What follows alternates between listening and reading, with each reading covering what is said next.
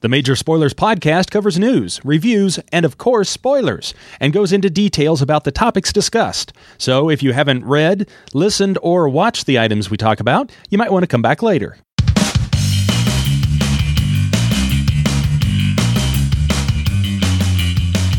Hey everyone, welcome to the weekend edition of the Major Spoilers podcast. So glad that you are here. Hello, and welcome to the podcast. We are Rodrigo I again Fake Rigo. this weekend, but we got fi- fake Rigo there. And we also have Matthew. Hey Matthew. No, there is no Matthew. Oh, only there's no Fake Matthew, Rigo. only fake Rigo. Okay, well, uh, uh, fake It is an entire show of Fake Rigo because know. people have asked in the past for an entire show of Fake Rigo, and I want to convince them how incredibly stupid an idea this is. so let's talk about the toys. Well, you know, uh, the other day on on the ma- main show, we were talking about Superman versus He Man, and I don't know about Yes, you, but uh, at one point, those He Man action figures were quite the things to start collecting and and uh, playing with. Did you get the He Man figures? I did not, but my cousin Fake Elwood had a whole bunch of them, and uh, he had uh, he had uh, the He-Man and he had the blue He-Man, who I thought was funny that people were supposed to believe that it was the same person. He had the, Skeletor? the Skeletron and he had um the one with the fur. The Oh, I I think was gotta- a Beast Man. I got to tell you, Fake Rigo, whoever is telling you that you should be on this show the entire time really needs to be shot in the head. Why don't you go get Matthew? Find him Oh, somewhere. okay. All right.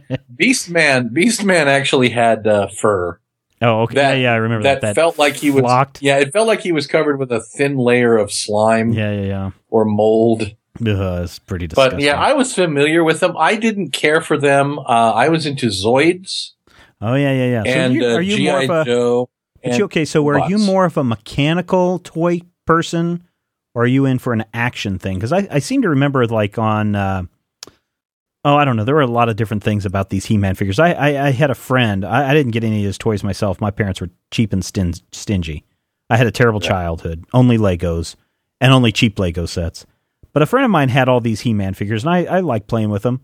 Um, but there was something about them because they seemed more action oriented, and like the Zoids and the Transformers and all these other things were more mechanically oriented. How did did your toys fall into one of those categories? Sort of. Um, the Zoids were great because you could take the Zoids apart and rebuild them. Right. And I always loved the little uh, the little wind up robots with the feet. Uh, I've still got one. I've still got two of them actually. I've got the red one and I've got a blue orange one still. Those are my favorite. See, and I, I, I had a friend who had like all sorts. He had like a a radio crystal set, and he had Mhm. erector sets, and he had all sorts of building block toys. I kind of liked the toys that had a mythology that didn't really, you know, that you could build into. I Right, loved right. the GI Joe toys when they came out with those file cards written by Larry Hama mm-hmm. where it's like Snake Eyes is a master of this, and he's a sergeant, E6 pay grade, and he carries an Uzi, you know, and you can find out, uh, well, what is the Warsaw Pact, and why do I, why do they keep calling this M16 something different? well, I, kinda it's just cool. the- you know I'm trying to find out what these wind up robot toys are. There it is. Uh, there's one of them at least. 19, Tomy T O M Y, wind up walking robot toys. My grandparents got these for me one year for my birthday, like about a dozen of them. Some of the red, some of the blue, orange ones. And I was like, what in the F are you people serious? You got me these little cheap 90 cent toys. But, you know, years later, these are still, I still have these things and I, I love them. I, and they still work. That's the amazing thing. Um, I had some Star Wars action figures growing up. I don't know. Did you have Star Wars? Yeah, I did. I got a Millennium Falcon for Oh, really? Christmas one year. Wow. Yeah, You, liked you, that. you toy. guys must have been rich. I got an AT-AT too. And No way. Like the year, either Don't- the year after. Um, it always seemed one of like my the favorite spoiled rich kids my- had those. yeah, shut your hole. No, no, I'm Um, just saying. I uh, I had a 12 inch Boba Fett. What? Yeah, I used to ask girls if they wanted to touch my 12 inch Boba Fett, I had, you know, and then I they had took like it away. I had the original, you know, collection of figures, and I've still got them somewhere. I think they're back in the Nerd Room of Doom. You Yeah. know, the the Luke Skywalker, the Ben Kenobi, the Han Solo, the Princess Leia, C3PO, R2D2, Chewbacca, Darth Vader, and like two stormtroopers.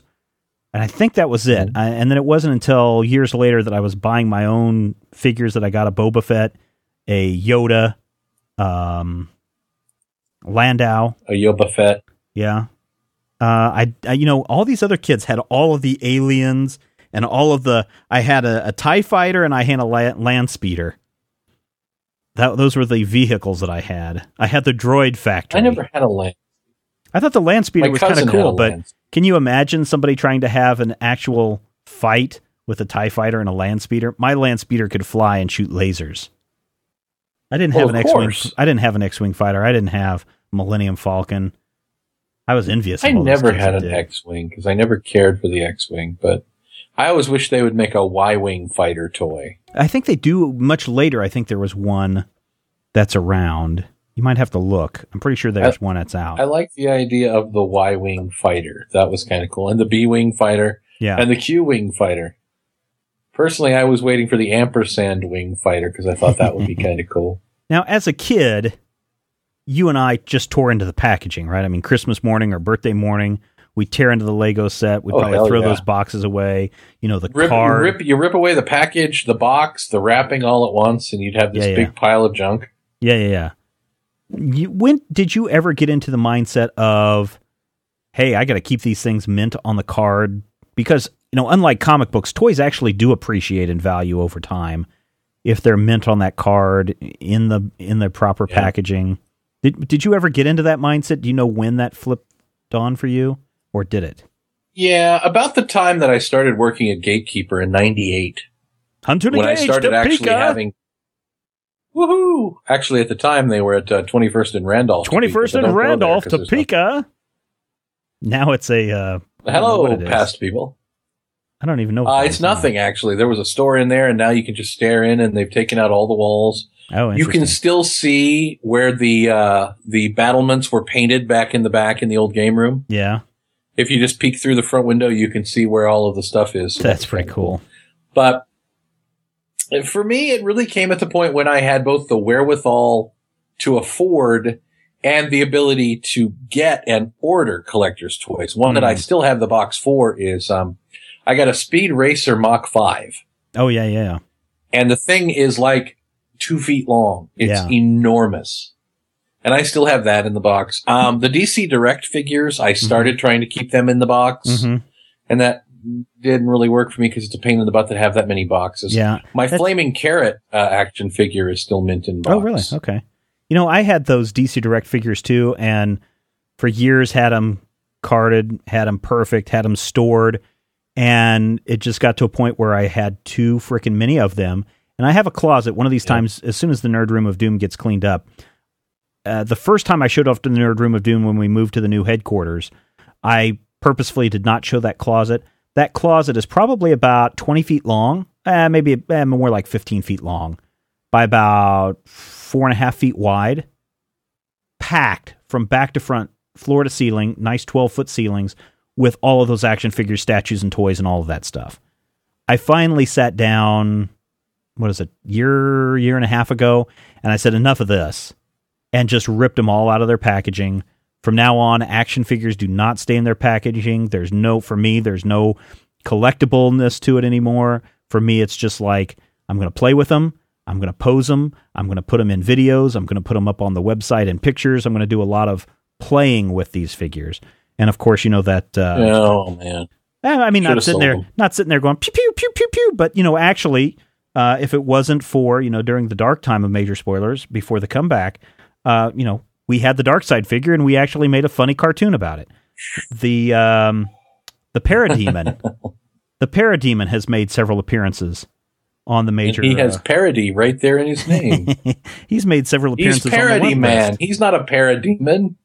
I, I just at this point now when I go to the shows, if I can see a figure that's still on the card and I want it, as long as it's not too expensive, I'll buy it. But more than more often than not, I'm going through the loose figure bins and finding the figures that I want.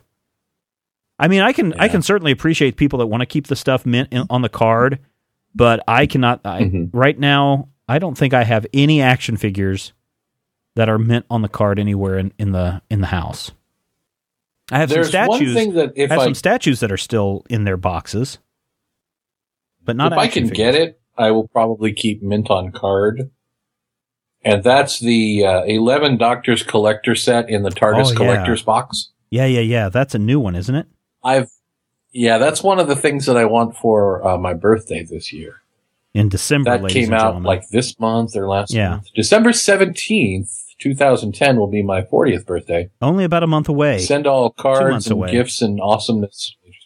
Yeah, send them my way, and Uh, I'll uh, be sure to uh, get them to Matthew. You do not send things to Stephen. He will steal my cool stuff. and I'll take them out of the package, play with them. I will punch you. Eh, you got to catch me first. will Ah, ha, ha, ha. I don't have to run fast; just have to run faster than you.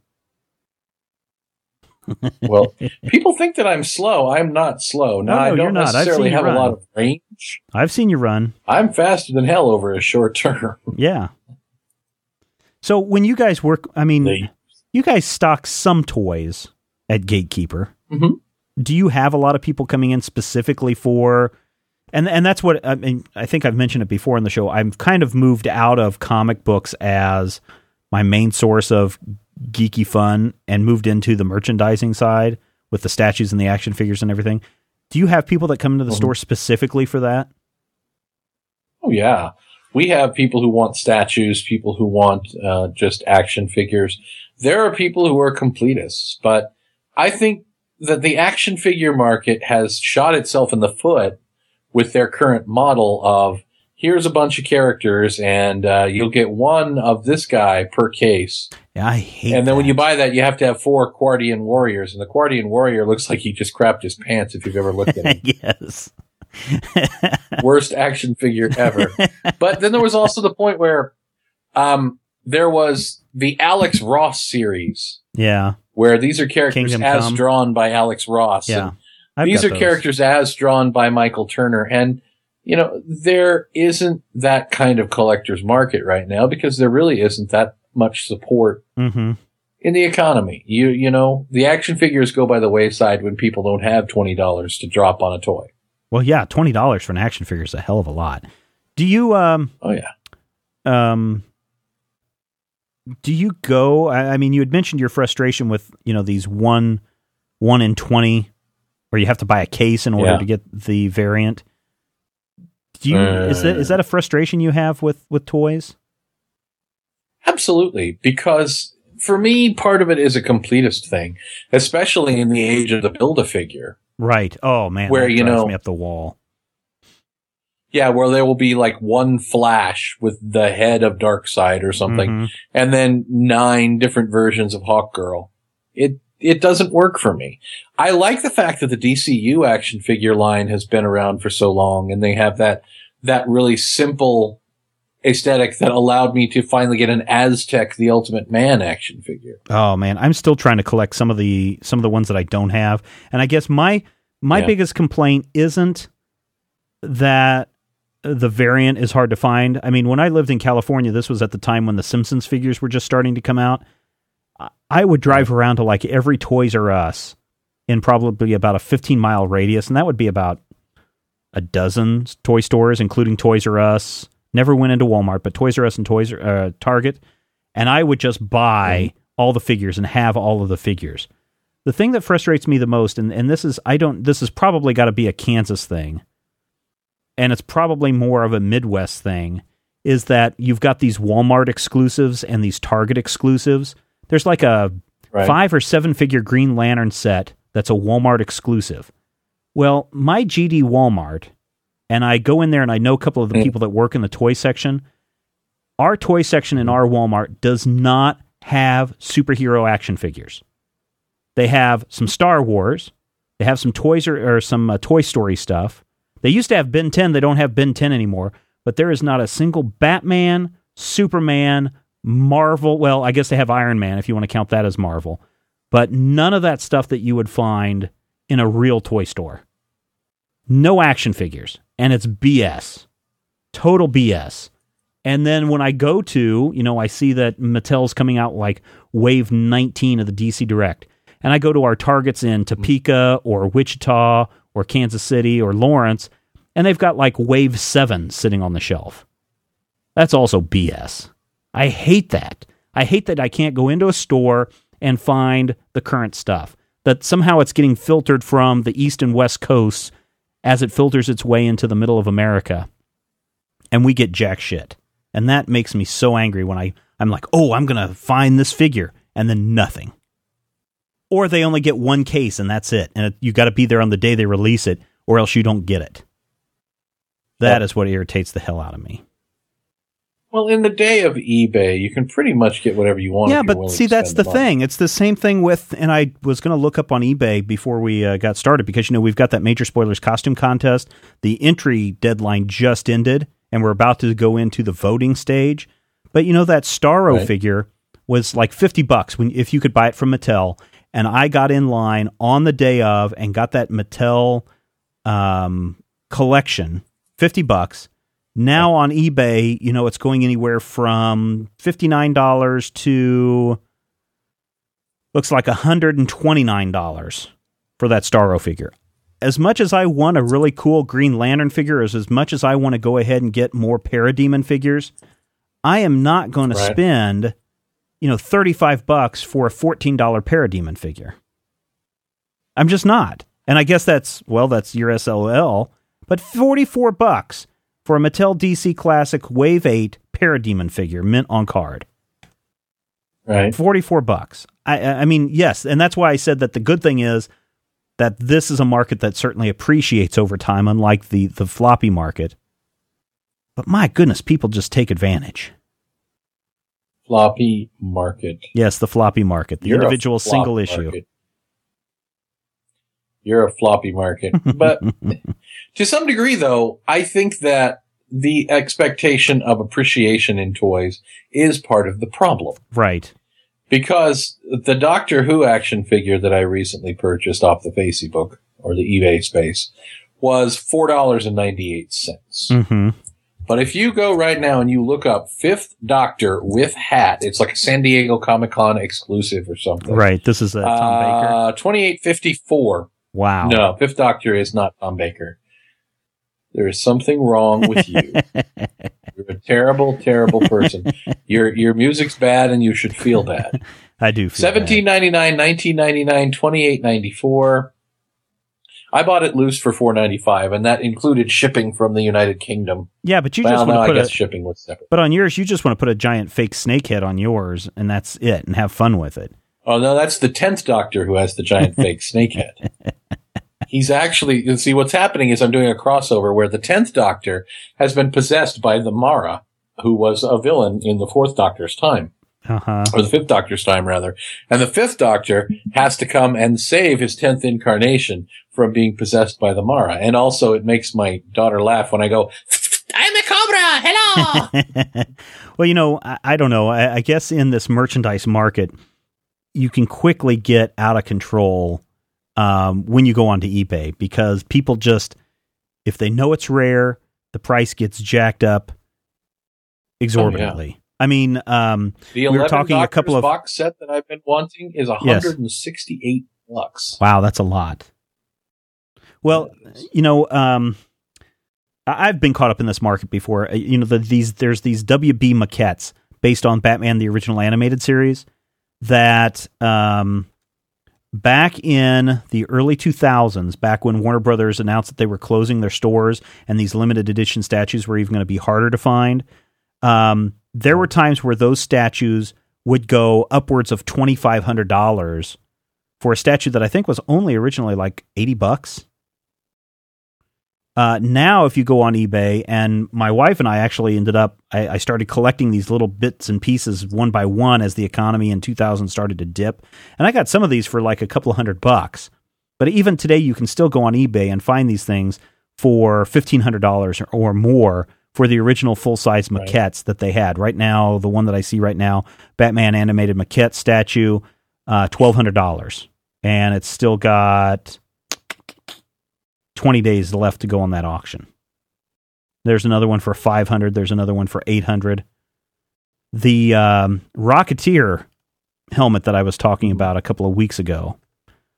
somebody must have got the show early and started to bid against me because I did not get that thing. I think it went for like five hundred dollars.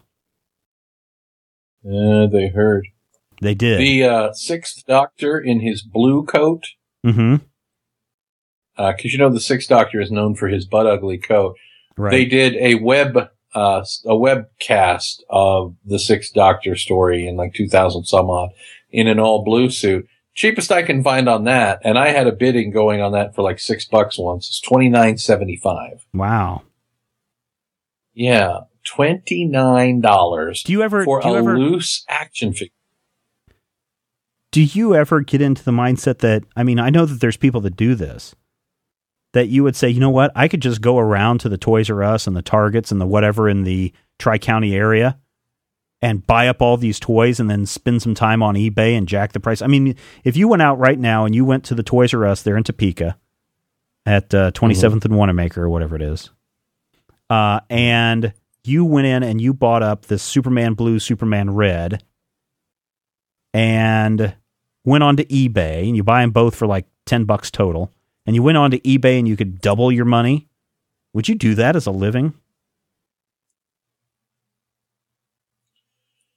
No, because uh, my instinct on that is that I always feel bad for the person who's paying more. I feel like I'm getting, you know, my karma is being soiled because I'm hosing some innocent schmuck out of money. You know, when I was on eBay back in the day, and I still have an eBay account and still sell, and I still, you know, uh, I'm in charge of the eBay copy for the store Right. but you know, it just I always feel kind of like there was a time when I worked in an outbound call center and I did Mhm. really, really well because I would talk people into getting Hello, things they didn't need. Do you want some hot And I would feel- Matthew? I would feel um I'd feel like, you know, I'm using my powers for evil. Right, right, right, right, right, right. Trying trying to talk somebody into buying something, I don't know. It's just uh, if I were to buy something for 10 bucks and sell it for 30, I'd be like, woohoo, money for me. And then I'd be like, oh man. You know, I, I sold, and, I had know- collected every single Simpsons figure and set that they had. And when I was going through the Nerd Room of Doom, I was like, you know what? I am not, I'm going to keep some of this stuff that I really like, like the original Homer and the original Marge and Bart figures and the uh, KBBL radio station that drives Matthew crazy every time I bring it into the studio. But I just went up on eBay and sold them. I was like, hey, here's what the current value is. I'm going to go $10 less. So if I bought it for 15 and it's selling online for 30, I'll sell it to you for 20 plus shipping. And I sold most of it within a couple of weeks. This uh, DC Universe You're Justice League Unlimited Dingo and the Baby. Superman blue suit that I picked up this weekend. I probably picked it up for just a couple of bucks. 16 bucks on eBay. Superman red, $45 Wow, on eBay. Superman. I, I just I don't have the patience to do all this. I know some people do it and uh, they're really good at it. I have no patience for it. Just I, I guess I'm not in an auction kind of bidding kind of mood. I'm like, if I want it, I want it. I don't want to have to constantly try to outbid somebody on it. Do you have a favorite toy? Yes, I have a number of favorite toys. What are your some of your favorite toys? Well, right now, one of my favorite toys is on my desk. It's my Fifth Doctor action figure. Mhm. I just bought a Samsung uh, Fascinate. That's a cool toy. What's a Samsung Um, Fascinate? It's a cell phone. Oh, okay. I'm talking about like toy toys, not like Actual grown-up toys. I'm talking about I have. things we I shouldn't have, be playing um, with a- do. I have a Vincent robot from the Black Hole in '79, Mm-hmm. which is actually pretty cool. I have a Howard the Duck action figure that I had to buy a Silver Surfer for, Yeah. but I later sold the Silver Surfer for twelve bucks after spending eight ninety five for the combined figure. So I actually made money on Howard. Um, uh, my Speed Racer is cool. I have a Ghost Rider. You remember the Ghost Rider action figure where Ghost Rider was on his flame cycle? oh yeah, yeah, yeah. I ha- I have the original Johnny Blaze leather Ghost Rider, but I have the cool Danny Ketch motorcycle under him because I happen to have the thing. Yeah, You want to hear a million nerds? I have an cry out in Aztek, the Ultimate Man. That's kind of no, no. This is a Superman fan collection, Superman Red. No, No, Matthew Stephen, don't rip the packages. Matthew can see me doing this right on the on the uh, on the video. a Oh. little piece of red kryptonite on there. It's like a thousand speculator nerds just cried out at once and were suddenly silenced. Oh, you know what I hate about action figures? Jeez, it's the packaging. Holy crap. If I have to undo one more twisty tie, if I have to do one more invisible Oh, no. rubber band, if I have to, you know, some of these toys, especially some of the ones we're getting for my son, they actually Phillips screwdriver, you know, Phillips uh, screw them to the packaging. BS, I tell you, BS. Stop it. Molly has lately, uh, it slowed down a little bit, but for a while she was like, Can I have a toy? Well, daddy has a discount at the comic store. Oh yeah. So we would go to the store and she has a Superman, a Wonder Woman, she has a Batwoman, a Wonder Girl. She has all sorts of toys and she just picks the one that looks fun. yeah. And then I get her the toy because daddy has a discount. Well, You know, it's- spoil my son. It's much. interesting to try and get them. The Wonder Girl figure is maybe six ounces of plastic, and it was all held down with steel ties and just. I know. I mean, I know people. Can I have the stuff out of Superman red, packaging. Superman blue figures too? You should send me a copy. I only have the two of them. I just took the blue out of the packaging. You know the thing that I Just hate. go buy more. Another thing that I hate about toys is when you they look What's good that? in the package and then you get them home and like one leg is slightly shorter than the other, or they've been in their packaging and the feet are bent up to where the thing doesn't ever stand up again. I hate that. That's what my Superman You know what you do? is now leaning to the left. Poster tape, or not tape, the uh, yeah, yeah, the sticky stuff sticky that tape. you, yeah, you yeah. used to hold. No, the the poster glop. What is oh it, yeah, the yeah, yeah, yeah. I know what you're talking about. Yeah, yeah, yeah. I know what you're talking about. I used to do something at Gatekeeper called Action Figure Theater, where I would use the big uh, case to tell stories, and I would, you know, take the things and I'd glue them in position. And at one point, uh, Goldberg, the Goldberg action figure from WCW, which was the as as we developed, it turned into something like uh, very much like Saved by the Bell. Goldberg was the AC Slater character, and he ended up in uh, uh, the Pirates of Penzance. But I remember gluing him down, and his feet wouldn't hold, so I put glue on the back of his knees. Uh huh. Not the glue, the actual poster sticky on the back of his knees to hold his knees, and then stuck his feet down. And after that, I used that to hold all of them in place, and it did wonderful. Cool. Action Yeah, figure theater sometimes. was one of the most fun things I ever had. I, for me, you know, I as a favorite toy, uh, some things that, of course, I've mentioned those uh, Batman animated series maquettes. Those are great to have. Uh, I bought a full size replica of the Tom Servo uh, from Mystery Science Theater 3000. Oh wow, where is I bought that- that. If you go over to my Facebook page, I've actually got. Uh, Oh, I want a servo. yeah, this was not this was not cheap. And then for my birthday, what, two years ago or something, my wife actually got Hi kids, I'm Satan. I'll be back later in the picture. His mouth opens. Uh, my wife actually got me a Crow T robot. Not as well done, but still very cool. And I don't have Crow in here. Uh, but the uh, and my wife has been really great. I mean, she's a great person, love her to death. Um, the first year that we were married, she bought me a life size Batman statue, imported all the way from Europe, and it is awesome. Wow. And the first one that we got was The totally destroyed. Totally destroyed by our UPS handler who came up the sidewalk, uh, tipping the box end on end and then letting it fall over. And then I got it out of the Oh. package and the whole thing was destroyed. And we co- contacted the guy who I guess was receiving it in New Jersey. But he's like, look, if uh, I'm really sorry about that, shouldn't have happened. Send me the broken piece, send me the broken one back, and I will send you another one. And these things are hard to find. And he told me, he said, or told my wife actually, he says, if the next one arrives and it's broken, I will drive the statue out to your house all the way from New Jersey. So, Wow. I, and this Batman statue looks you must awesome. have paid a buttload. Uh, yeah. Uh, my wife paid, not me. That's how much she loves me. Same way with these. Uh, if you go do a search, Tom Servo. I don't know if they have any. Um, figures up on eBay right now. You know, the working model stuff. Uh, well, this one isn't too bad. This is a full size replica for only 200 bucks. That's not bad. Fully functional, seen on TV. Mm. Matthew might even be able to afford. Hey, this looks like I don't. This looks like the same guy that did mine. So Matthew, you might head over to eBay and uh, just do a search. Tom Servo on eBay. It's the Man. very first one that pops up. You know what? My birthday is coming One up. ninety nine. It's got zero. But well, of course we say, oh, you know, this doesn't get released till Saturday, Matthew. So by the time this is released, this bid should end. Four days, zero bids, one ninety nine. You need to jump on that. Yeah, no. You need have- to jump yeah. on that, dude. There is no way that I can spend two hundred dollars on a crow Oh, I know, but wouldn't it be? I mean, servo. ever since that series was on TV, I was like, oh, wouldn't it be cool? Because when you and I were younger in college, the internet was still new, but you could go online and people would have instructions on how to build these things.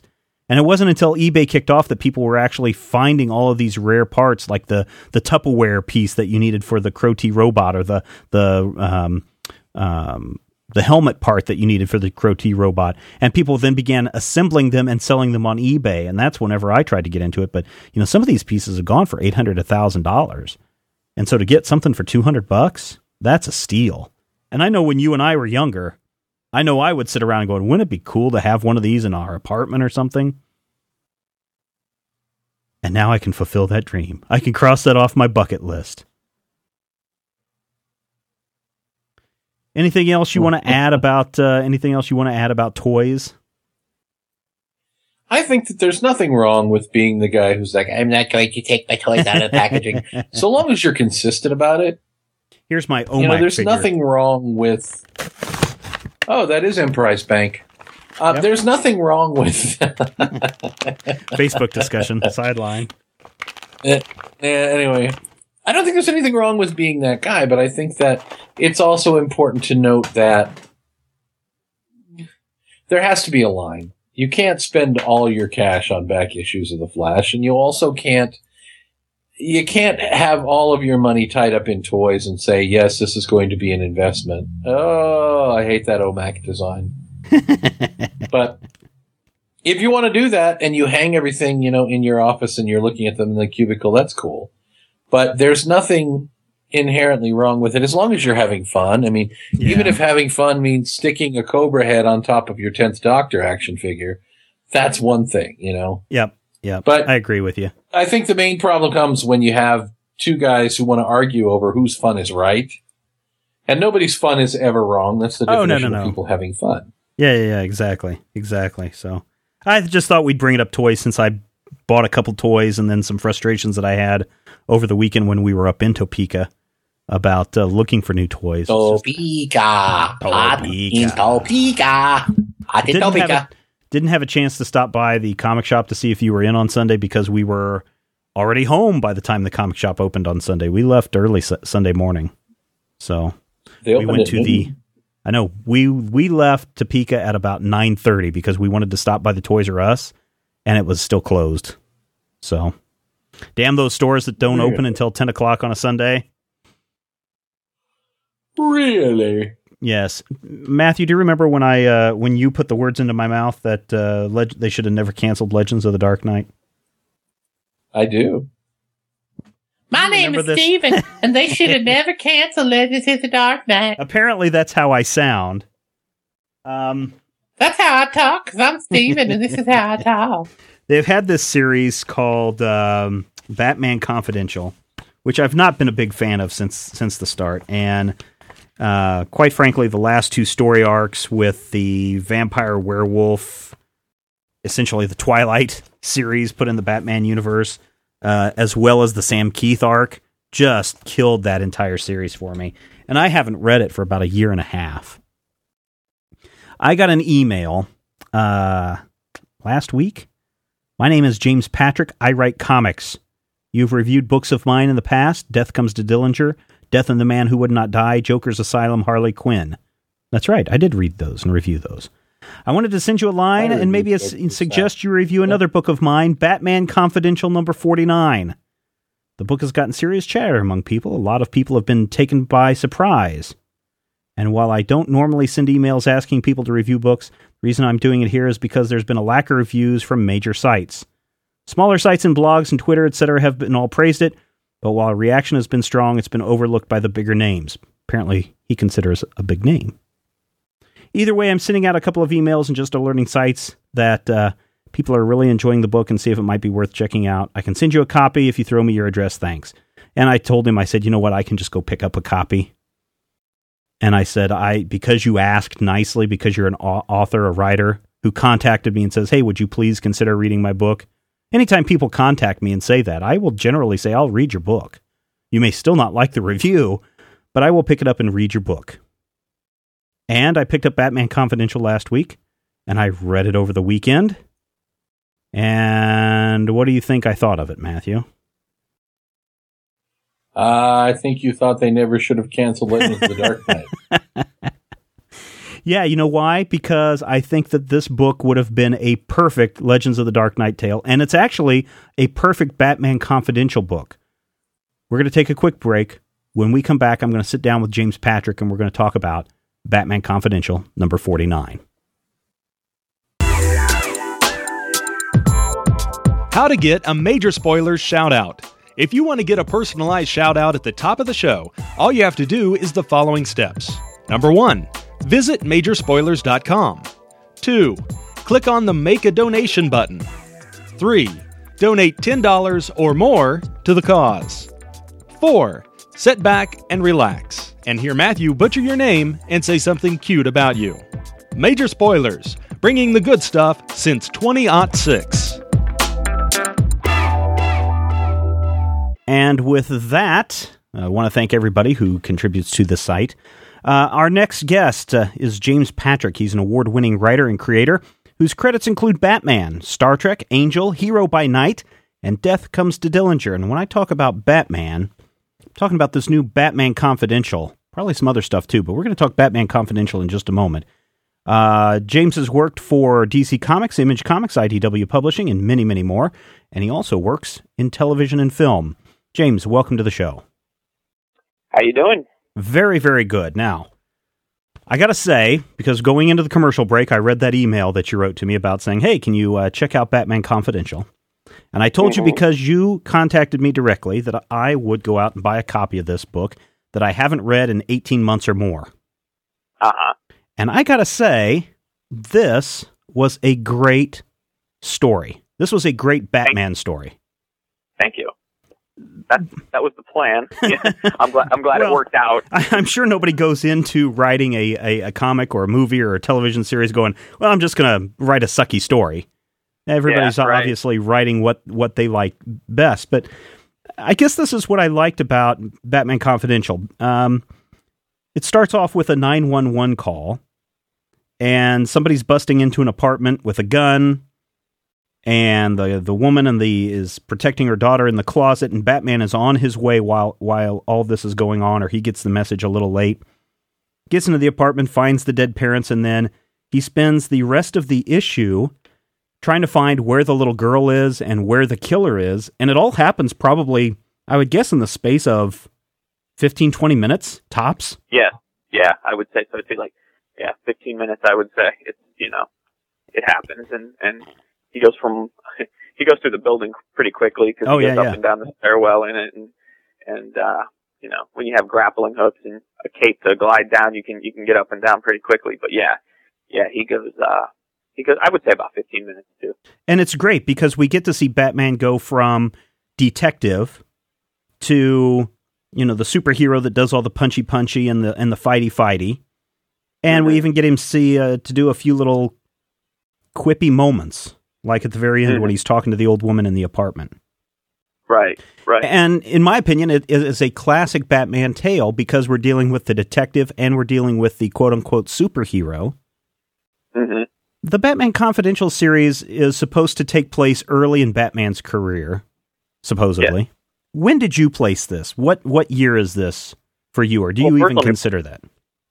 First, let me preface it by saying I, I didn't write the book specifically for Batman Confidential. Oh, um, really? Okay. It was, yeah, it was more of a, uh, it was more of a, uh, I don't want to call it a tryout. I'm not really.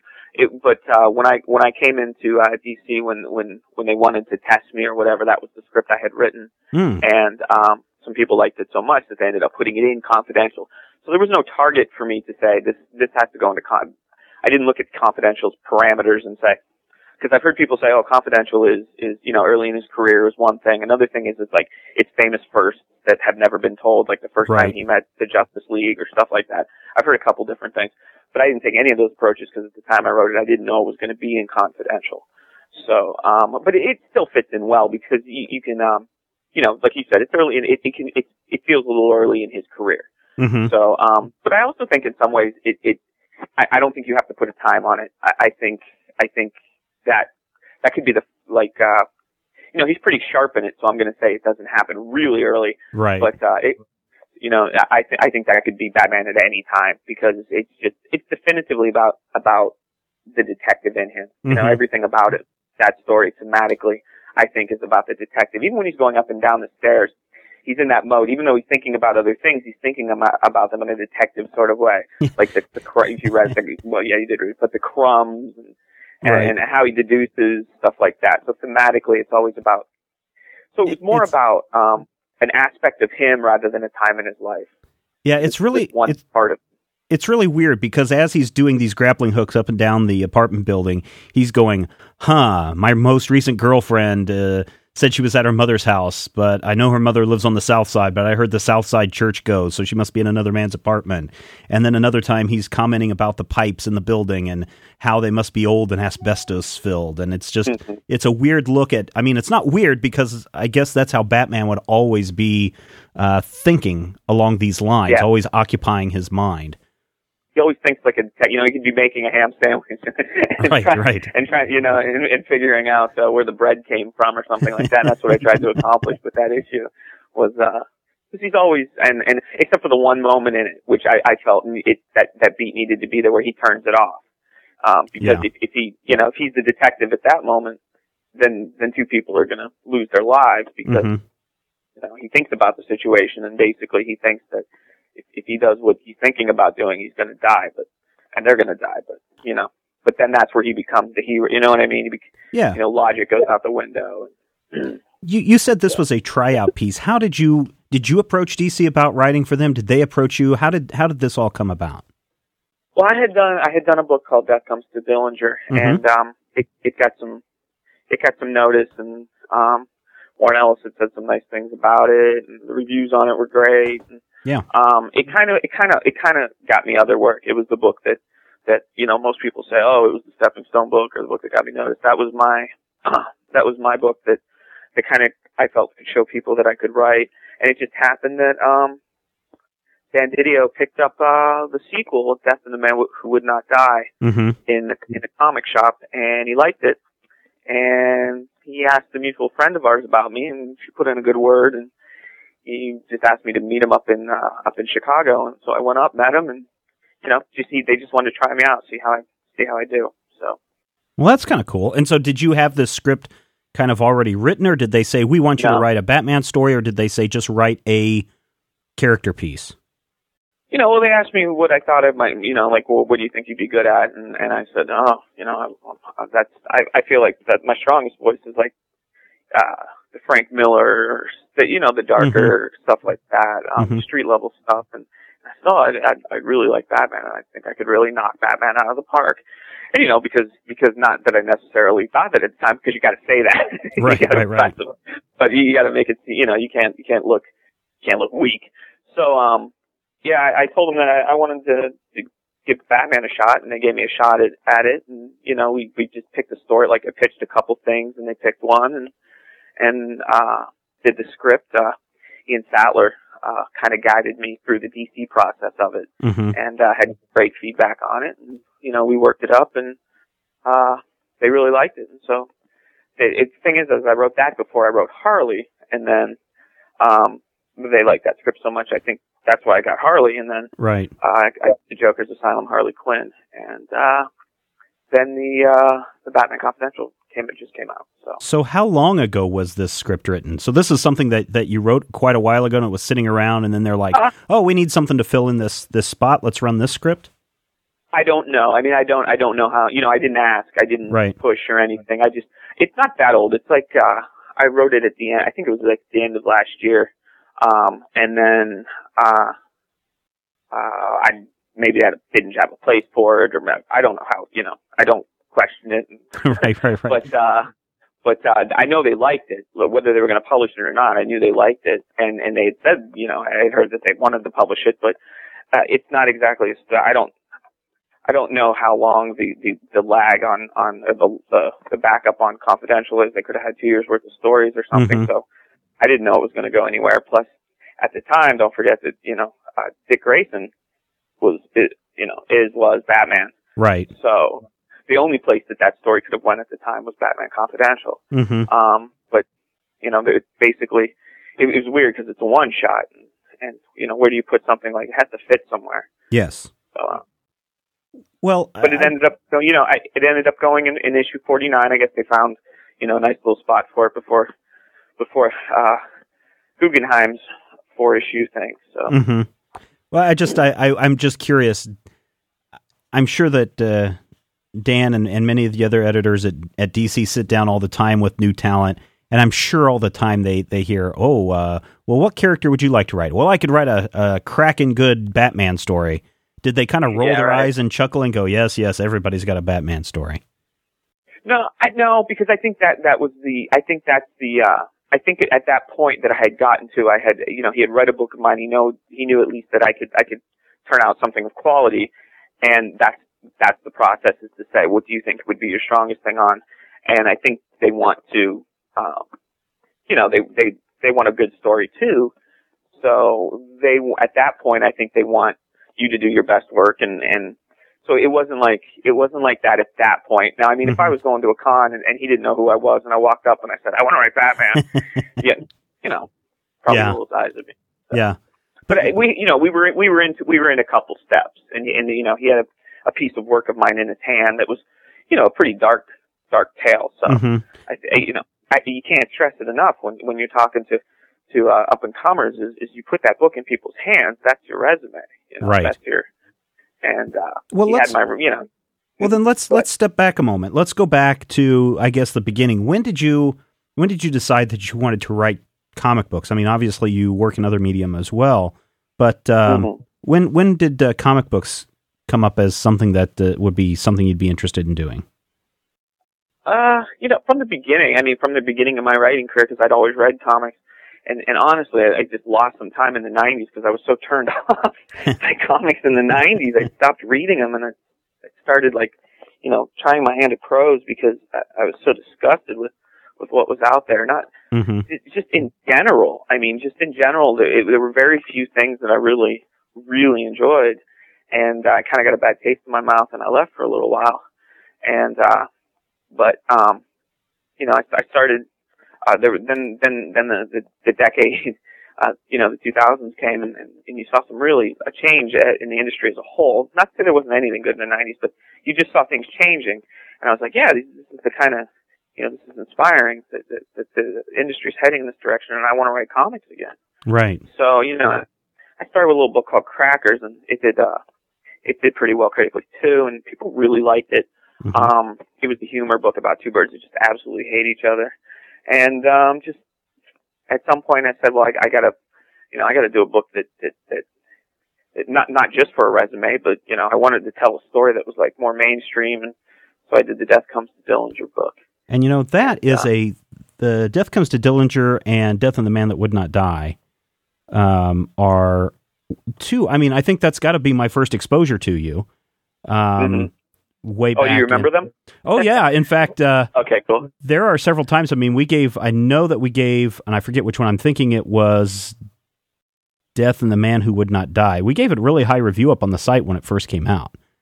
Yeah, Um, yeah. I think I think you gave it a perfect score actually. Yeah, I mean, it was a great story. And in fact, for a couple of years when I was teaching a uh, comic book to film class, I would pull this one out and, and we would talk about it in class and talk about an adaptation and how it would work or not work. And Oh, uh, well, that's so, awesome. yeah, it's it's uh, popped up several times in in conversation, and so that's why when you said that, it popped in my mind that oh yeah, I know who this person is is uh, as as far as a writer and what you've written before. Then you uh, then you mentioned the uh, or in your bio, it says hero by night. And Mhm. I don't know, people who've been around in the industry or been paying attention in the last five or six years know hero by night more from the controversial side with what happened with uh, DJ Coffman and Platinum Studios. Right. So I'm kind of surprised that you're Right. you're involved in that. How were you involved in the Hero by Night series? Well, DJ drew my Crackers book. Oh, and okay. He drew, and DJ and I worked together on a movie Poop Shoot for for that was Kevin Smith's Oh, site yeah, for a while. yeah, we yeah, did yeah. we did web comics. We did uh he did Brian Lynch's Monkey. I think it was Monkey Man, and and he Mhm. did Soda for me. And it's just weird when you go back to like all these little things I did, not little, but all these things I did. But DJ and I have been doing stuff for forever together. And um so when when he he did his Hero by Night thing, and he did the he he of course did the the the, the limited series for for Mhm. Platinum, and um and I'm not scared to talk about Platinum either, so I'll, I'll get to that in a second. Okay, good. um, I- I'm not scared to give my opinion on that whole situation. yeah. But, um, um, here, but uh, oh, where, where was I going? I lost my train of thought. Um, so DJ and I had worked together, and he did the Hero by Night limited series, hmm and Hero by Night, it, it was, you know, successful and, and people liked it and, and stuff like that. And Platinum really got behind an ongoing series and DJ said, well, I really, you know, he really liked me and, and, and all. And, and he thought that with him drawing the book and inking and, and doing all that work, he might need a little help. So he brought Right. me in and I scripted it. Plus he liked, he liked the pop I brought to it, like the dialogue and stuff Yeah. like that. Yeah. So he called me in and we did, you know, we, I wrote, I think I wrote six issues, three were published and it was an ongoing series and then hmm DJ and Platinum fell out for a little while. And, Yeah, there and, was a uh, big controversy surrounding payment, non-payment, who was uh, Right. who had rights to certain things. Because at one point, I thought that Platinum had sold that to be turned into a TV series. Is that uh, not as true? far or- as I understand it, yeah, yeah. Okay. Uh, well, sold it, you know, licensed it out. To Okay. be probably more accurate. Um, let me say this: DJ and Platinum were both incredibly great to me. I mean, like they were both incredibly great, and a lot of people got the argument wrong. Um, Mhm. with DJ. You know, DJ was mad because they weren't. Um, they, they, the economy hit the crapper basically, and and that's what you know. That's what Platinum said. They Right. they were having issues paying DJ. Um, but DJ's issue with them in the initially was never a rights issue.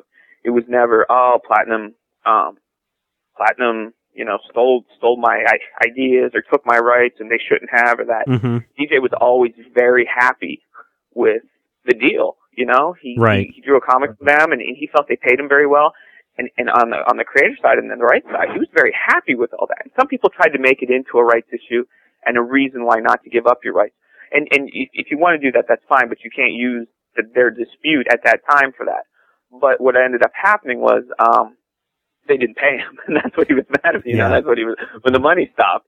That's when he and then that's well documented. So Yeah. I'm not, Oh, tell- I'm not, yeah, I'm not both on anyone. yeah on his blog site he goes into great detail and I I followed that uh, quite interestingly because I, I Hero by Night was something that I was interested originally in the story and how it Mhm. was progressing and then I don't know there were some things that uh, Platinum had done with Cowboys and Aliens and some other things that they were doing at the time just kind of put a bitter taste in my mouth and I kind of drifted away Right. from from everything that was going on over there so uh, you know well, all I can I don't even know if I even got into that series as a, as an ongoing. I think all I saw was the limited um, run. right.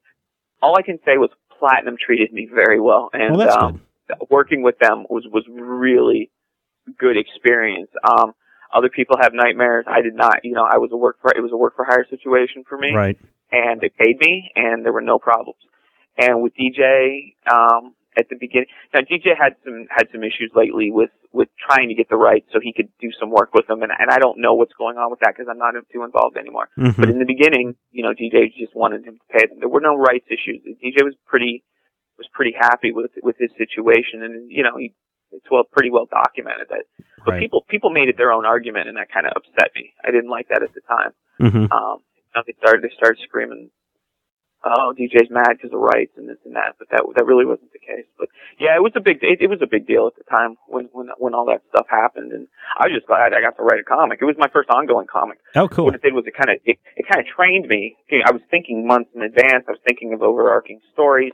I was Mhm. thinking in those terms, and, and you know that's what it, and they paid me, and it was awesome. So Do you ever abandon ideas? I mean, do you find that something that you may have done in Hero by Night or something that you may have had planned in Hero by Night, a plot element or a theme or something carries over into another series or might carry over into another series?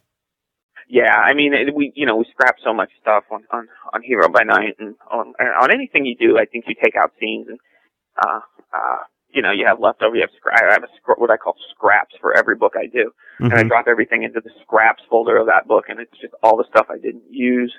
Um, and I think I think that's just you know as a writer, yeah, I, I definitely took stuff from Hero by Night and other things. You'd never recognize it, probably. Oh no, but, no, but I'm just thinking if if that's actually there in the back of the of your mind of oh you know I I didn't yeah. get to use that there and this would be perfect in this angel story or something like that. Uh, you know, I'm not saying that that's yeah, that that's how it works, but you know that uh, so after Hero by Night was over and and what came next? Was it Star Trek and Angel or was it something else that came well, uh, following? You know, that? it was kind of across the board because um um I I think yeah, Star Trek and Angel were in there, and I was writing I was writing a TV show for a little while. Oh, and what TV show? What TV show? It was it was a local show. It was called uh, Independent Access, but it was it was oh, okay. actually, it was pretty good. Mm-hmm. And um, uh, we were about to get syndicated, but we had a huge problem with the um, um, we had a huge problem with the music. Uh, it was hard oh. because people would people would send in stuff, mm-hmm. and we would we would play it, and then we'd do these little bits between it and stuff, and uh, it ran on NBC, and then we were going to uh, we were going to syndicate it, but it, the rights for for music became a nightmare checking yeah. if people had, and uh, so we didn't end up end up doing it. So no, hey, I understand you know, we did that. like we, yeah, we did 13 episodes, and and you know we're really proud of it, and and uh, it was it was it was pretty good, and, but uh, ultimately it just became impossible to do. Well, this is interesting. I mean, you haven't had. It doesn't sound like from your bio of, of these titles. It doesn't sound like you've had a lot of uh, titles or issues that you've you've done, but you've got no, you've got your hands in some huge pies. I mean, you've got Angel, which is a which mm-hmm. is a mm-hmm. big deal to all the Buffy fans out there. You've got Star yeah. Trek, and that's got its own universe of of followers. And then you've got Batman right. and and uh, Harley Quinn and Joker's Asylum. And again, I was going back and looking, and uh, no disrespect to you, but I don't know just, I, and I've said this before on the show, that I don't really pay attention to writers that much whenever I pick up a book. I'll pick it up and I'll mm-hmm. read it, and if it's really good, I'll go, oh, who wrote this? Oh, James Patrick. Well, that name sounds kind of familiar, but I'm not going to remember, oh, yes, James Patrick, who's done all these right. other things. I went back and looked at our review of um, Joker's Asylum 2, Harley, and Matthew gave that a, a great uh, review as well. I think he gave it a four and a half out of five stars. And right, you know, that's right. I, when you've got consistently and again, this is a, our non-biased uh, opinion on on comic books. Mm-hmm. You actually are a great talent, Be, just well, because of the feedback that, that you're getting these things. And I'm and I'm not sucking up to you. I'm just saying, here's all the past work that we've reviewed that you've been involved in. It's all highly mm-hmm. rated, and you know that's that's only the the big conclusion we can come to. Uh, yeah, that's thank you. I appreciate that. Um, the thing is, is that my whole career, I've I've I've honestly gotten great reviews, and and I've been very fortunate that that my work has been so well received. However, I have never quite caught on in that. You know what I mean? I never right. quite. Uh, nobody's ever kind of put it. ever said, "Oh, he's wrote, written all these books." And uh, uh, you know, a couple. I have, you know, I have fans obviously out there, but um, as a whole, as the industry hasn't gone, oh, you know, we need to snatch him up. Yeah, well, um, I tell you what, if so, DC is listening, and I don't, I don't know if they are or not, but whoever at DC, and you should send them the copy of the show. They need to hire you as an exclusive contract. To be honest, oh, I appreciate that. I mean, and quite honestly, and I I commented to you in an email before that the previous two story arcs in the Batman Confidential just really soured the whole book, and really on and off throughout its entire run, it hasn't sat well with me. Um, but you know, it's it's issues like this one that make me want to continue to read the book. And really, the latest numbers have come out with comics in a slump for a second month. Writers like you are needed in in these universes. Thank you, I appreciate it. Uh, hopefully, hopefully, you know, um, these, you know, hopefully people notice these books and and I continue to get more work and I can I can catch on. You know, the, the honest the honest truth is though, you know, part of part of me not not not having that career yet is partly my fault. Um, I've always had one foot in in in the day job and one foot in comics Mhm. and a family, and it's really hard to go to cons and and and kill yourself out there because right. I mean, I've seen people, I've seen people do it, and I've seen them succeed, and I'm just like, man, I wish, really wish. I'm not saying that's why I haven't, but I'm just saying that's an aspect of it, and and I, you know, for years I couldn't do that, Mhm. and uh, but now I'm a, you know, I have enough work now that I actually quit my job. oh, I'm a full time writer, so so um, So I'm being a lot you- more aggressive. Were you working for the access station full time? Is that what you were doing, or what were you doing full time? Yeah, well, I was working. I was working for a TV station for a long time, and um, uh, so, but it was just time to do what I loved instead of Right. uh, you know, and uh, I luckily I had li- lined up enough stuff, and I was getting enough attention that that I could, you know, I could I could do that. So, and if it fails, I'll go back to work somewhere. you know. well, But, there's uh, always TV jobs. That's one thing that I've learned. I mean, I've worked in TV and video for years, and so have everybody else on the Mm. show on the site. So we all know where you're coming from with that. So. Yeah. Um, it's it's good to break away though, isn't it? To just go out and do what you really love and what you want to do. Yeah, yeah, it's it's nice because because eh, you know I'd write for a couple days and then I'd have to shut it down because you just as a writer you you're so engrossed in what you're doing and I'm sure artists are like that too. You get you get so engulfed in it that, Mm-hmm. that you, you start it up and then just right when you're getting the right when you get going, you know, all of a sudden hey you got to go work for ten hours and and basically think about your job. So, um, yeah, but uh, you know, hopefully things hopefully things. I don't want to say turn around because I'm very grateful for the books I've written. Sure. Um, and to be honest with you, a lot. I've had a lot of bad luck. Um, I had two companies go. I don't. I don't want to call them uh, out of business because they're still kind of hanging on by a thread. But I had two two books at two companies uh, in in in some of the years that are missing some work that that were going to go, and those companies had financial problems, and the books were abandoned. And then, you know, we, we worked on those books for months. And Mhm. We had everything set up for those. So I've had some bad luck there. And then, um, you know, I, I was lined up to do more Star Trek work, but uh, editor things happen, and, and editors turned over, and one editor Right. doesn't know you, and it's that kind of thing. Yeah. Um, I think, I think in my time, I, I, when I wrote Star Trek, you know, I was lined up for another book, and then that, uh, they went through like three, ed- they, they turned over three editors in that department really quick, Mm-hmm. and, and, and slowly, you know, they have their own people they, that they trust, and It's kind of And- going making a TV connection. It's kind of like when a new general manager comes in. Mhm. Everybody kind of gets switched out, or the you know with the with the general manager's favorite people and people that may have been doing something for for years find themselves out of a job fairly quickly. Yeah, and that you know that they just there was a period of time where a whole bunch of those things happened at once, or I would have had a lot of books come out. Right. And um, but it it didn't, you know, it just didn't work out. And you pick yourself back up, and again, I'm, I wasn't the most aggressive when it went to going to cons and stuff like that. A family job, so Hey, um, Now you've got DC Comics, Image Comics, IDW. Uh, I forget Mhm. who. Uh, Death and the Man Who Would Not Die. I think that was like Mhm. Silent. Who was that? Silent Hill? No. What was the company? Silent that- Devil. Silent Devil. I don't Yeah, see Marvel on this list. Why not? uh, they don't return my emails yet. hopefully they'll look at a hopefully they'll look at a few books someday and say, hey, we like what this guy is doing. And Yeah. And uh, you know, I'm not gonna lie. Part of the reason I sent you that email was because uh, the bat well, the bat the Batman Confidential was was just you know on message boards. People were just like, oh my god. They they said the same thing you said. You know about how how they weren't expecting that story in Batman Confidential. Mhm. Um, it turned some heads. But what's frustrating about it is is that the major review sites had you know assuming they had done the same thing you did had kind of you know they weren't looking at Batman Confidential anymore. right. So um, there, there's, there was a lack of major reviews. And so I sent out some emails because, you know, I have no humility as a full-time freelance writer. Hey, that's I what you sent got out to some do. so I sent out some emails and I just said, hey, you know, people are really kind of liking this book and yeah, I'd really appreciate it if, if, if you guys just reviewed it, give your honest opinion. Mhm. If you hate it, you hate it. If you like Mhm. it, you like it. Because I felt, you know, I felt good about the book, um, about people reviewing it. I wasn't, I wasn't afraid. So. Sure. Well, I hope that you know. I hope. Uh, obviously, this is now going on three weeks that the book's been out. I, I'm pretty sure people can still find it in their comic book store. Um, I w- I would encourage people to go out and just pick it up. I think it's a it's a good solid Batman story. And the only disappointing part about the whole issue was the end of the book because then I realized, oh wait, this is only a one shot. And I was like, this was this was getting really good. I was really hoping for a couple more kind of done in one issues with you on it, but this was your only Mhm. only thing that you've been signed for that you can talk about right now. Right, right. Are you, right. what? Did, Well, uh, I'm, I'm glad you were disappointed. yeah, disappointed that's in quite that a sense.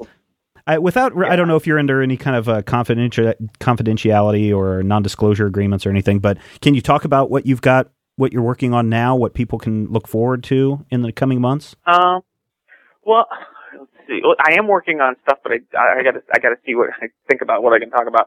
Okay. Um, uh, let's see. Even if it's just I'm going to be writing an issue of this or an issue of that, you don't have to go into plot details Well, or anything. But I'm, I- I'm writing a screenplay right now for a company. Um, I've been hired, so I'm, I'm doing that, but I obviously can't. Um, I can't talk about what that is yet. Um, right, Um, I'm also writing a comic for a company, but that you know that uh, that that hasn't been quite quite talked yeah, about. Sure. There's absolutely nothing I, I feel comfortable talking Okay, about that no, I have coming fine. out no, because that's fine. none of it's previews yet, so there's no um yeah. um. But I appreciate you asking. no, no, no. I mean, it's it's good because now I, now you're on my radar, and now I have That's to cool. to watch out for future books that you've written, so I can pick them up because it's you know I'm, I'm pretty sure I'm going to enjoy them, considering your past track record of things that, that I've read of yours that that have worked.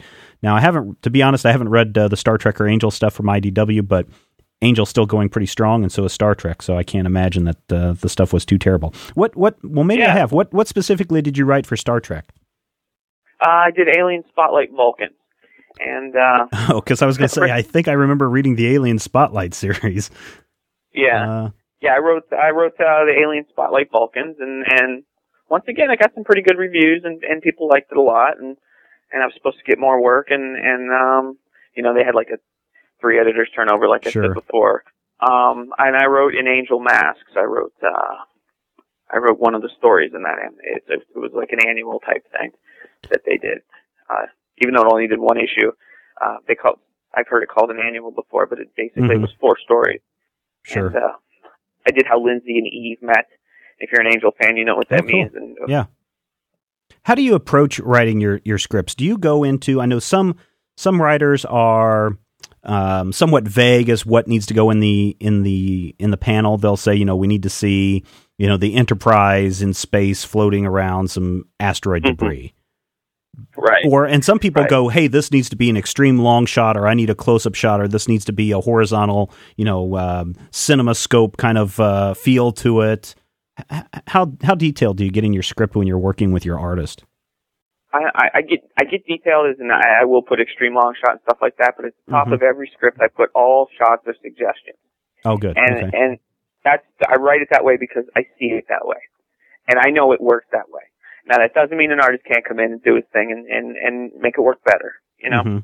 So but for you know, for cinematically in my mind and, and it's sequentially. I see it and that's how I write it because I know that's how it works.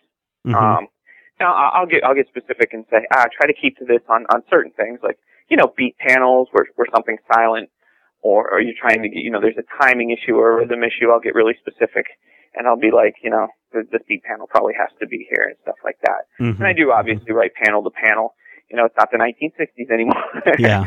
so people you know there's there's not a lot of there's not a lot of um uh an artist drawing a book and then a writer going in over it Right. Uh, but I mean, every company has a different style that they kind of want you to work with, right? Or is, or has it pretty much evened out now that all companies are kind of expecting the same kind of of script delivered I- to them? I I would think you know other than I I know some guys work on Final Draft and some guys work in Word and and, Mhm. and whatever, but you know I I've always turned in the same type of format and it's just your standard pa- you know page one and then you you go down Right. a couple of panel one and then you put the paragraph in what it is and you put the dialogue underneath Mhm. and um you know I've been I've always done it the same way and, and other than like little things like like one company might want you to number your dialogue and another company doesn't care about that other Oh, than okay. little things like that it's all kind of kind of the same so Okay. Did you go to school for uh, video production, television production, or did you go in as a as a writing major, as an English major? uh, psychology Whoa. Okay.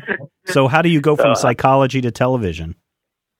Uh, just um, well, uh, you know, it was about moving. At the time, it was about moving from my wife's work because she has she's she's she has a really good job, so we had to work. You know, we worked around her, and Right. whatever happened, kind of happened. So my psych- my psychology degree was, you know, my psychology thing was a four year, so it, it didn't really amount to anything. Oh, you, okay. you know what I mean? It's, it's yeah, yeah, yeah. unless you got a master's or something, you're you're Mhm. you know. hmm And then, um, do you have any any tips for for people out there who want to write for a company or or write for a particular character? Any any writing Yeah, tips that you might have or I mean, you, advice you got tips? you got to do a book. So that's like what what we said about you know uh, when when Dan DiDio had that that that copy in his hand, he at least you know he it, it's your resume. It's it, it somebody can look at that and say this guy this person is capable of of at least writing a comic and, Mhm. and writing a good comic, and that's what it takes. I mean, you can you know you can send pitches all day, but an editor will never never run a story will never let you write a story. They may buy an idea or something, but you know, until you prove to them that you can you can write. Um, and that's what that thing is. So you got to go out and you got to make books, and, and you you know if you make good books or eh, somebody may you know somebody hopefully somebody an editor says hey I really like this guy's work or or uh, a publisher. Sure. so Do you do you think that it's a wise choice for new writers to go out and target the radical publishings, the platinums, the the the uh, Silent Devil, the Viper Comic people, the smaller publishers, or should they really just go independent and totally do it themselves so that they have something that they can then show? I, well, I, you know, I, I think, I think if you can get a publisher to publish your book, then that's what you do because they foot the bill. So if you can Mhm. put together, the nice thing is, is, is I see so many guys out there doing it wrong, and and by that I mean the first thing they do is they make a complete comic. Well, you know what? Maybe maybe you could put together five pages with an artist and send it to Image, and maybe Image will pick it up. Do that first, rather than spending five thousand or ten thousand dollars on on self publishing. And then if, you know if if if you exhaust your publishing, uh, if you exhaust your publishing avenues, uh, think about going online and then Mhm. maybe collecting it, you know, later. And then, so it's, you know, I, earlier I had said, you know, make a book and put it in people's hands, but, but, you know, you could even say that putting it on the web is putting it in people's hands. It's, just more of Right. a, you know, figurative statement. Um, just get your work out there was, was what I meant. Um, so, uh, that, that's my best advice is, is make work and, and, but, uh, go, yeah, going to your question, your actual question, um, you know, start it, start with what, who you think's going to take your book. Where, where is your book the best fit? If you Mhm. think you have a book that's good at image, then you take it to image. If you have a book that you think, you know, fits at Vertigo, then try to, try to go to Vertigo somehow and, and, uh, but put together those five pages first before you, before you decide to spend $10,000 publishing something and, and maybe Image will pick it up and, and they'll put it out there for you. And if they don't, then you, you go through your other options. Um, you know, what's the best fit? That's the first thing I'd ask myself. And then I'd, I'd do the submission. Excellent. Well, James, please do let us know when you can talk about your other uh, your other projects because I do want to read what you have coming up next. And uh, and I and good luck. Keep keep doing the good stuff because I want to keep reading the stuff that you're writing. Thank you very much. All right. Well, thank and you And that's so what I was hoping James. when I, you know, when I, oh, hey, no problem. No, Thanks listen, listeners, go out there and, and pick up Batman Confidential number 49. If you're a Batman fan, I think you're really going to kick going to get a kick out of it. It's not uh, you know, uh, if you like Paul Dini stuff, then I think you're going to like this. So, there you go. Thanks so much, James. Thank you. So there you go. Thank you very much to uh, James Patrick for joining us on the show this week. Uh, really enjoyed the conversation. Really enjoyed Batman Confidential number 49. It's too bad it was a one shot. Hopefully, he'll be writing some more again in the very near future. Uh, remember, listeners, if you want to be part of the complete Major Spoilers experience, you can call the Major Spoilers hotline at Matthew. 785 727 1939, the major spoilers. Luke, I'm your hotline. And uh, I hope you enjoyed our earlier discussion about toys. I'd like for you to uh, head over to the Major Spoilers website, go down to the comments section, and talk about uh, toys, your favorites, or what you thought of our discussion. Impromptu discussion. Remember, the weekend show is a little bit different than the normal show. Still, still hate you, Matthew, but Well, That's the you way know, it we hate each other, and nah, you know, no. Actually, Matthew's quite it's the okay. cool. We're just a couple of stupid old guys who don't know anything. So We're we're just a couple of cool fellows, and I'm glad to have Matthew here. And listeners, hopefully Rodrigo will be back on Tuesday when we talk about Chew. and if he's not, I'm going to kick him in the butt. Otherwise, he'll probably be calling us from the road once again. We'll talk to you next time. Why? Because we know that you love comics and we do too, and we'll talk with you soon. If you have any questions, comments, topic ideas for future shows, or would like to sponsor a show, send an email to podcast at majorspoilers.com. Visit Major Spoilers at majorspoilers.com and be sure to check out the Major Spoilers Forum. You can also follow Major Spoilers on Twitter at twitter.com slash major spoilers and on MySpace at myspace.com slash major spoilers.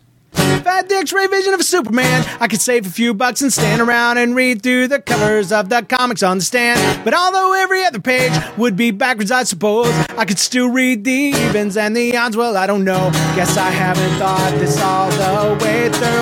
Plus, as soon as the comic book store guy knew, he kicked my butt out on the corner. What a major spoiler! What a major spoiler!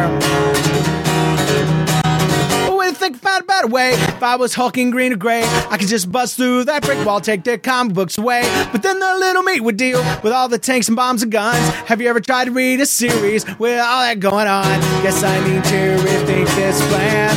How would I back and board my comics with such huge hands? Guess I already told ya. What a major spoiler! What a major spoiler! Yeah, yeah. What a major spoiler!